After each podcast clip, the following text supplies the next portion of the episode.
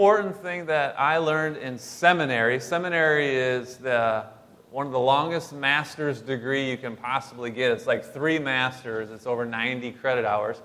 And that's what pastors generally have, a master's of divinity.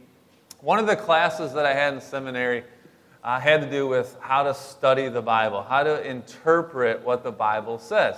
And one thing that we were just drilled with, like, you must understand this and share this with your church, is that there is only one interpretation of every Bible passage. Now, there may be many applications in your life, but there is really only one interpretation.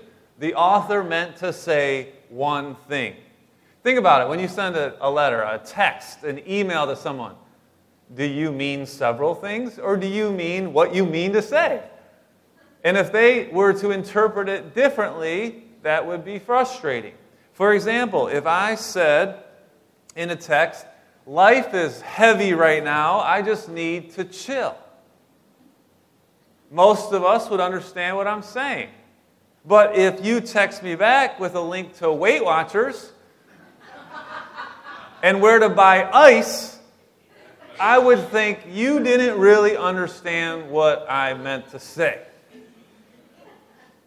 As funny as that is, that's oftentimes what happens when people interpret the Bible incorrectly. There are some challenges in interpreting the Bible, studying the Bible. Let's face it, it was written, the New Testament, 2,000 years ago, basically. There's a cultural difference, and there is also a language barrier that we have to overcome. The New Testament was translated in Greek, the Old Testament in Hebrew. So there's a challenge, and it's important that as a church body that we keep each other on track if someone interprets a passage incorrectly. For example, last week, it was deep. There was a lot that I preached on last week. You can always watch the messages on Facebook or on our website or YouTube. But at the very end, the very last verse, appeared to be attached to the previous verses, and I just briefly said something about it, and I will tell you that I'm not like, Arthur Fonzarelli from Happy Days, who could not admit that he was wrong, couldn't even say the words, but there are times when, even though what I said about it was correct, the interpretation was wrong. Here's the verse, so you understand what I'm talking about. And I just thank this church that we have, because afterwards, Scott is one of our Bible study teachers here, sent me a text, not ripping me a new one, just saying, hey, this is the interpretation that I understand. Look into it. And so I did. The correct interpretation of this particular verse. Now, what is this verse that I'm referring to? Matthew 16:28. I think I have it on the screen for you. So if you have a screen near you, which we have enough of them here, I'm sure you do, the Bible verses will be up here. So in Matthew 16:28, this is what Jesus says, and you'll see why it's a problem where it's located in a minute. But it says, truly I say to you, Jesus says, there are some standing here who will not taste death until they see the Son of Man coming in his kingdom. Now, flat out wrong interpretation is that there would be some people that lived during the time of Jesus that never died. They're still alive today. They're hiding in some cave. I don't know. All right, but they're just waiting until Jesus to come back, and then, no, that's the wrong interpretation. I think we all could probably agree that it's silly, but I'm sure there's some out there that think that's the case. But the other one is that, as I said last week, that when Jesus, with what he was saying is that when he comes back, the end times will happen so quickly that, it'll happen in a person's lifetime. That's not untrue, but that's not the interpretation. The correct interpretation actually leads us into today's message. The correct interpretation leads us into today's message. When Jesus said, you will not taste death until you see the Son of Man coming in his kingdom, he was specifically referring to Peter, James, and John, 3 of his closest disciples that would actually see the Son of Man coming into his kingdom. They would see Jesus in all his glory in just about 8 days later after he said this. Now, you know in the Bible, there are chapters and verses. But what you should know is that when the authors wrote those books of the Bible, they didn't write with chapters and verses. We put those in later on to help us remember and help us understand. And so what's unfortunate here is that Matthew 16:28, the verse 28 comes at the end of the previous passage, but it really belongs with the next passage. The same thing happens in Luke. It's only in Mark that they actually got it right when they divided it up, because it's in Mark 9:1. It's at the beginning of the passage. To see the Son of Man coming in his kingdom, Jesus was referring to what we call the transfiguration.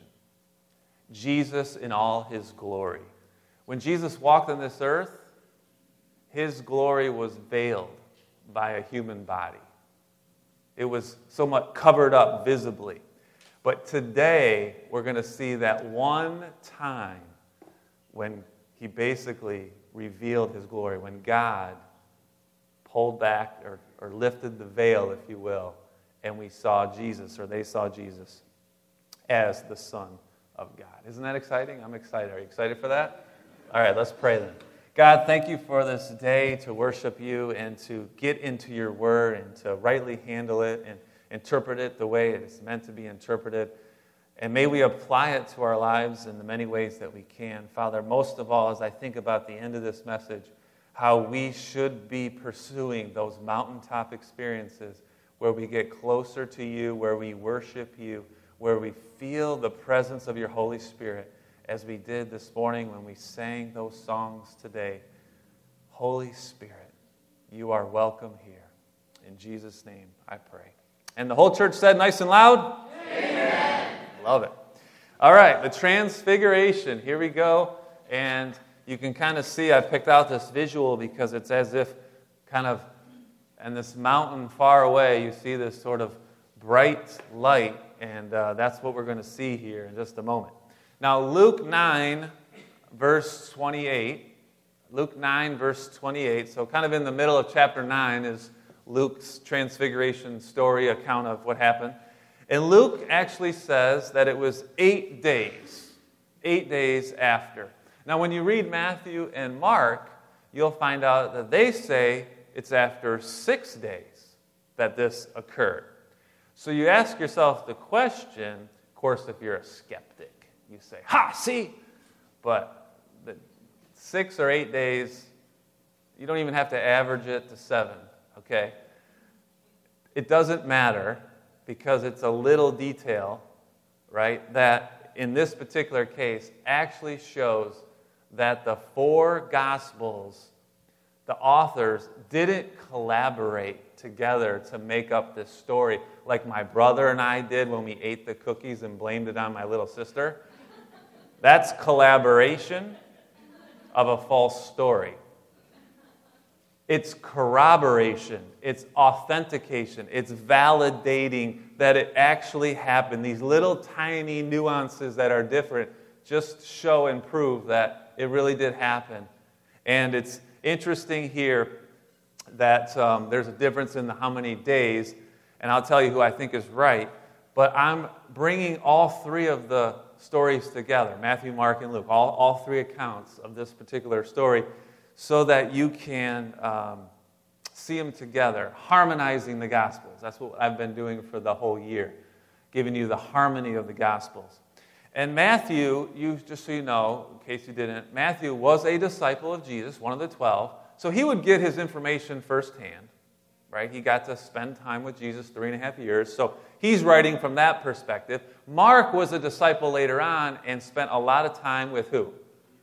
Peter, right? He got his information from Peter, and it was Luke who got his information from, I heard it over here, Paul, right? Now, Luke was the historian, the doctor. I liken him to Lee Strobel, the investigative reporter that was an atheist and then investigated the accounts of Jesus. The Case for Christ was his bestseller, and he became a Christian because when he investigated the facts, that he came to that conclusion, that Jesus truly was resurrected. So read that book, Case for Christ. Luke was probably correct. I would think it was 8 days because he was more of the really let's get all the details exactly correct kind of guy. All right? Not a critical fact, but we move on. The purpose of going up the mountain, it says, okay, he took with them Peter, James, and John. They went up this mountain to pray. Now, is that the only reason Jesus would go up the mountain to pray? You see that in the Gospels. He would often go up the mountain to pray. The answer is, I don't think so. I think not only did he want to go up to pray, to be alone, I think he wanted a little break from the weather. We often don't grasp that the Sea of Galilee is below sea level. It's tropical. It's hot. So most of his time was spent in a hot tropical area. To go up the mountain was to go get some fresh, cool air. And all Michiganders love the fall. Am I right? You love the fresh, cool air. You're done with the hot, humid summer. You want the fresh. You love fall. It's just the part that comes after that we all hate and go south for, right? So Jesus goes up this mountain to get some fresh air and pray, not alone this time. He goes with his three disciples, and he has four significant things. The four of these guys go up, and there's four significant things that happen on this mountain that I want you to see this morning. Four important things. The first is the transfiguration of Jesus, the actual transfiguration. Verse 29 of Luke. If you follow along in your own Bible, you can see Luke 9:29. That's where we're at. By the way, if you need a Bible for yourself, we have free Bibles donated by someone that would like to remain anonymous, but they are there for you. So grab a Bible over back by the TV if you need a Bible. Verse 29, Jesus was praying. His disciples were probably there praying with him. How many of you have been kind of in a group, small group, where everybody's kind of bowing their heads and they're praying, right? You probably, or maybe some people, maybe they were praying like this. But something happened, and the disciples would have noticed it. It says his face was altered. The appearance of his face was altered. That's how Luke writes it. And his clothes became dazzling white. Mark writes that his clothes became radiant, intensely white, as no one on earth could bleach them. Just this morning, my wife, Jamie, said, I have tried to get Ethan's white baseball pants clean. I have tried everything, and I cannot do it. Not even with bleach can you get those grass-stained, muddy pants clean. Jesus' clothes were dazzling white. Personally, I think this should be a paint color at Sherwin-Williams. Dazzling white, or maybe we could call it Jesus white. Wow, that's a really nice white color on your wall. What color is that? Jesus white. Wow, it's dazzling. I know, it's Jesus white. I like how Luke says that the appearance of his face was altered. Jesus' face was altered in such a way that he didn't look the same. Or he radiated, if you will. I don't know about you, but when I first saw the very first Mission Impossible movie, and there was that scene where Ethan Hunt, the main character, Tom Cruise, if you will, he was pretending to be somebody else. He was disguised, and it wasn't that normal disguise we see in the movies, you know, with a mustache or a beard or glasses. No, he had on that human mask and that voice changer, and then he pulled it off, and you were just like, what just happened? Like, you've never seen anything like that before. Anybody else just totally blown away by that? It's become a constant, you know, in their movies. I'm pretty sure Jesus didn't do that, okay?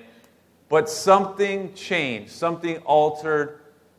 He was this bright, dazzling white. His face was altered. Matthew says it shone like the sun. And in fact, Matthew 17:2, it says, he was transfigured before them. Now, I often will mention that certain key words in the Bible passage, I'll often refer to their Greek word. I'll go back to the Greek.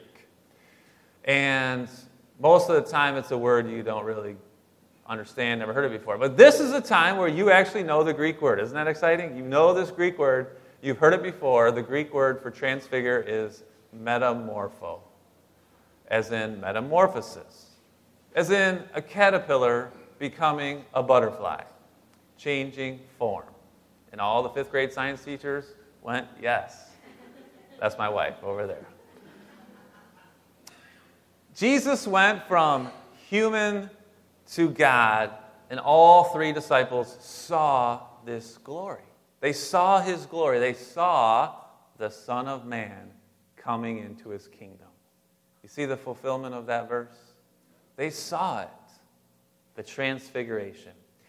The second significant thing that happened on the mountain is the two witnesses. Let's go to Luke 9:30 and 31. There were two witnesses with Jesus, two men, talking with him. The men were Moses and Elijah. They appeared in glory. They spoke of his departure, which was about to be accomplished at Jerusalem. Now, when you read the Bible, I want to encourage you not to always just read it through. I want to encourage you to stop, pause, meditate, chew on, really think about some verses. If a verse sort of stands out to you when you're reading the Bible, if it's as if someone turned up the noise, turned up the volume to you, that's the Holy Spirit telling you to stop and listen. Think about it. Just pause on that verse for a little bit. If we pause on these two verses here and we think about them a little bit, we will see that there are some really fascinating things to ponder. First of all, the fact that the disciples recognized Moses and Elijah. Why would they recognize them? These guys have been long gone. They wouldn't know. There were no pictures back then. Okay, the disciples didn't have their smartphones. They didn't walk around the Sea of Galilee looking for a signal. Okay, they didn't have any of that. How would they recognize these two guys? It doesn't say that they asked Jesus either. It's as if they just knew this was Moses and this was Elijah. You may think about heaven. You may wonder, what will I look like in heaven? Will people recognize me? Will I recognize people? How old will I be? All those questions we have about heaven, and it appears that we see here that we will just recognize people in heaven. It won't really matter how old they look or how. I went to my 30-year high school class reunion this summer. The whole time I'm saying to my friend, who's that again? I don't recognize him. Really? That's him? Doesn't look like him anymore. But in heaven, that won't be an issue. You'll just recognize. They recognize Moses and Elijah. Secondly, Moses and Elijah are in their glory. Their glory. Now, you might recall in Genesis that Adam and Eve were in the Garden of Eden and they didn't wear clothes. They were naked and they were not ashamed of it. But then they sinned, they disobeyed God, and they saw their nakedness and they were ashamed and put clothes on. So what we can see here is that it's possible in the Garden of Eden, before they sinned, they were actually clothed in glory. They radiated, like Jesus here. Think about it. They walked with God in the cool of the day every day. And when you're in the presence of God, you reflect his glory. When Moses came down the mountain with the Ten Commandments, his face looked like a light bulb. He had to put a veil over it because the people couldn't see. They couldn't even look at him. Like, Moses, geez, put that thing over. Veil yourself. You're too bright. Because he was in the presence of God. Someday in heaven, we'll be clothed in glory, just like these guys. By the way, if you ever want to compliment a woman, tell her she's glowing. She looks radiant. Jamie, you look radiant today. See that? They love it. I'm dazzling, she said. But in heaven, it's legit. You're radiating in heaven. Thirdly, why is it Moses and Elijah? Why is it those two guys? Why not Abraham? Why not him? Why not Noah? Why not Jeremiah or Isaiah? I mean, these are all significant people that could have visited with Jesus on the mountain. Well, most scholars will just simply kind of settle in on the fact that, well, it's Moses because Moses was the law, right? The Jewish people refer to it as the law of Moses. He wrote the first 5 books of the Bible, so he was used by God to bring the law. But then there's Elijah. Elijah's kind of known as the prophet. He was the first prophet, if you will. And so there's that. I don't disagree with that at all. And you could probably just stop there and say, that's why those two guys are with Jesus. But there's so much more about these two guys that you need to know. First of all, Moses died before he could enter the promised land. You might recall he went up on the mountain, he saw the promised land, but he was not allowed to enter it because of a sin that he committed. And so he died. But interestingly, they did not recover his body. They did not bury him, I should say. And in fact, if you read Jude, the second to last book in the Bible, verse 9, you will see that the archangel Michael argued with the devil about the body of Moses. So apparently, even the devil didn't know where the body was. But here is Moses' body. Here on this mountain is Moses. And guess what? He's in the true promised land. The promised land is heaven. All the Old Testament points to the new. And the heaven is where it's at, and that's where Moses is. Secondly, Elijah is significant because Elijah didn't die. He was raptured. He was taken up into the clouds. And we are told in the New Testament that when you die, you go to be with the Lord immediately, like Moses. Or, if Jesus comes back first, you will be raptured, if you're a true believer, up in the air, just like Elijah. There's more. Go to Revelation 11, verse 3. In the end times, during the tribulation, verse 3, it says, I will grant authority to my 2 witnesses. They will prophesy for 1,260 days. That's 3.5 years, clothed in sackcloth. Verse 6, these 2 witnesses have the power to shut the sky that no rain may fall during the days of their prophesying. They have power over the waters to turn them into blood and to strike the earth with every kind of plague as often as they desire. By the way, who prayed for it to not rain for 3.5 years? Elijah. And who was it that turned the Nile River into blood? Moses. They had ministries on earth, and it appears they will have ministries in the end times. So much to think about with these two, Moses and Elijah. And I didn't even get to this amazing conversation they must have had about Jesus' departure, which is actually the word Exodus, from this earth. Thirdly, there are 3 tents. What is that all about? Let's look at Luke 9:32. Peter and those who were with him were heavy with sleep. Those 3 disciples are always falling asleep, aren't they? In the Garden of Gethsemane, Jesus was praying. They fell asleep. Well, they became awake, and they saw his glory and the 2 men who stood with him. And as the men were parting from him, so it appears that the conversation was over, Peter said to Jesus, Master, it is good that we are here. Duh. Let us make 3 tents, one for you, one for Moses, one for Elijah, not really knowing what he was saying. And even Mark 9, it says that he didn't know what to say, and they were terrified. Some people are speechless when they're scared. Some people can't shut up. I don't know which one you are, but Peter is the guy who can't stop talking. He just says whatever. And he says this. And some scholars would say that he suggests these 3 tents because it was the time, the Jewish festival called the Feast of the Booths or the Feast of the Tabernacles.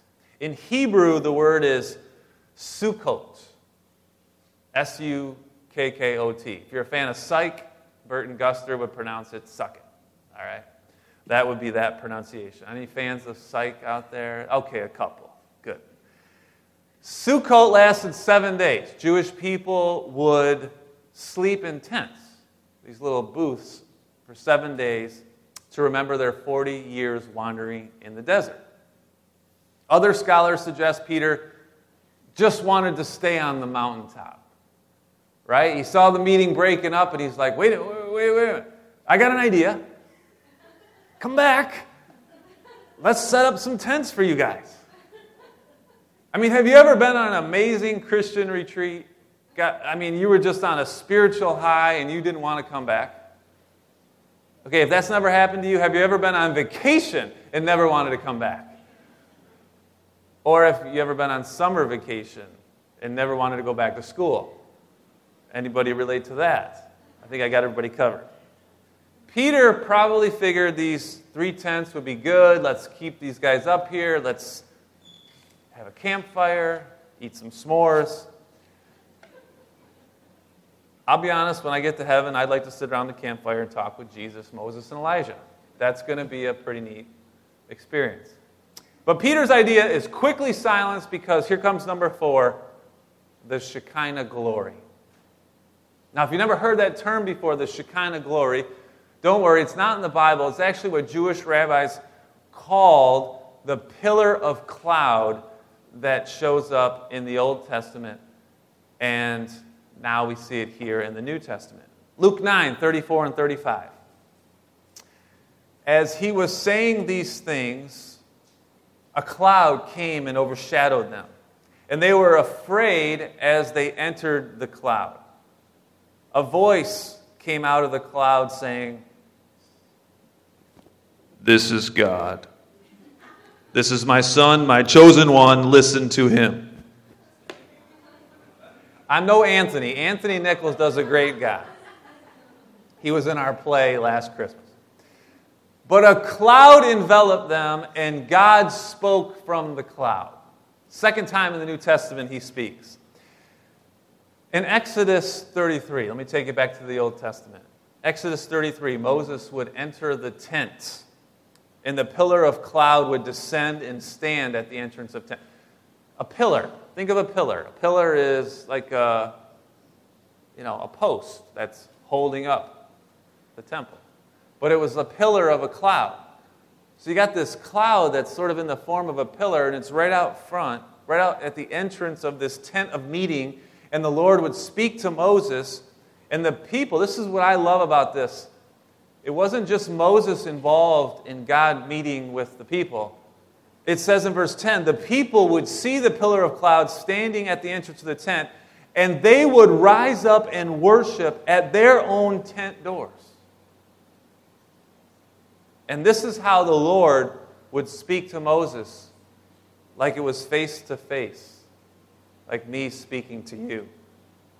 There was another time when Solomon finished the temple. No longer were they worshiping in a tabernacle, but now it was a temple.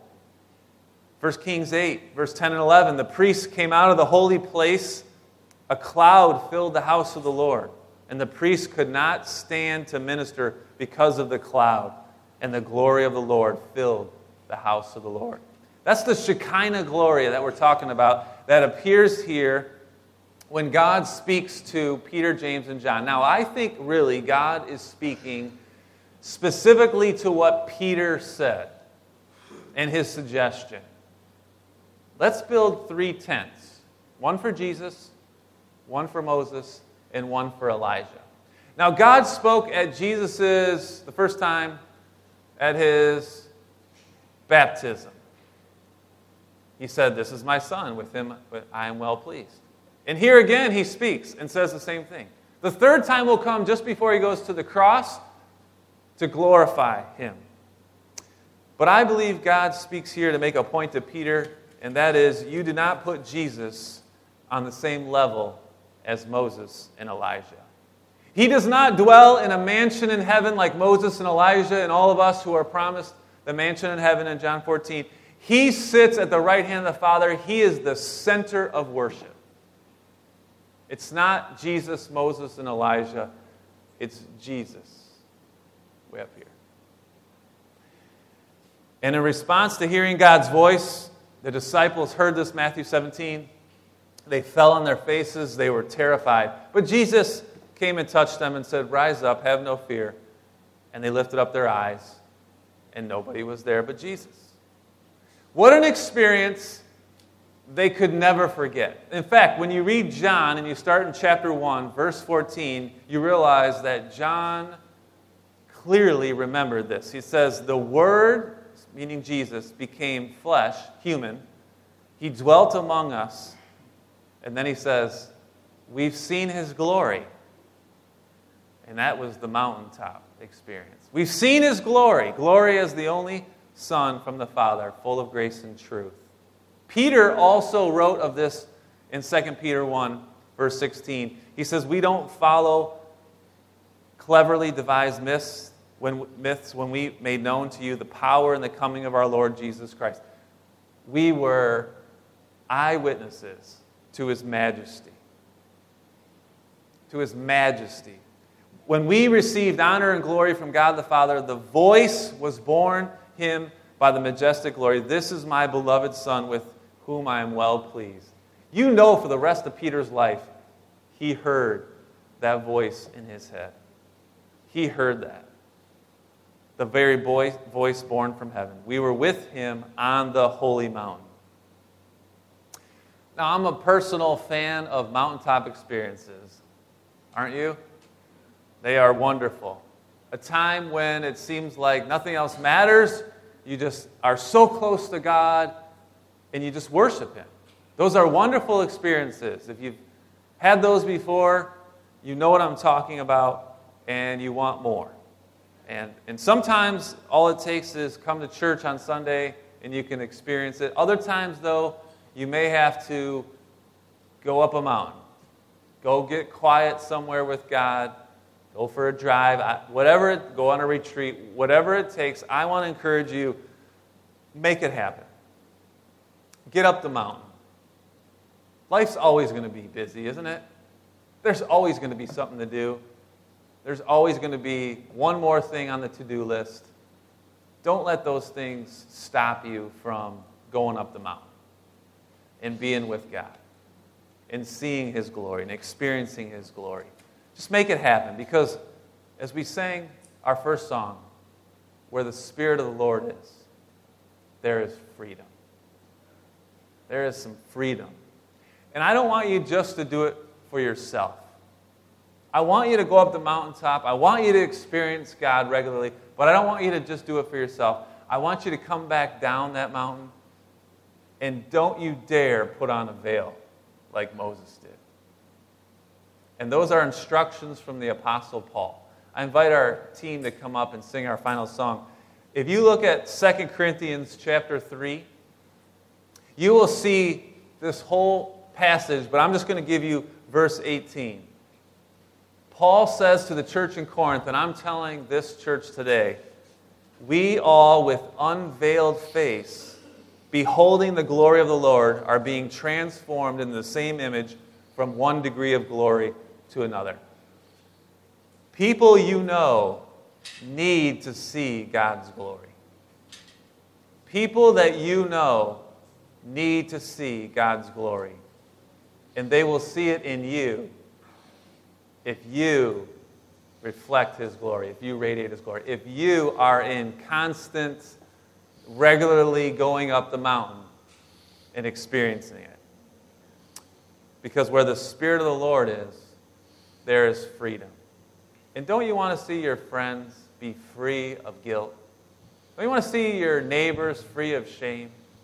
Don't you want to see your family free of sin? Where the Spirit of the Lord is, there is freedom. And you need to shine your light and let the whole world see. Shine your light and let the whole world see.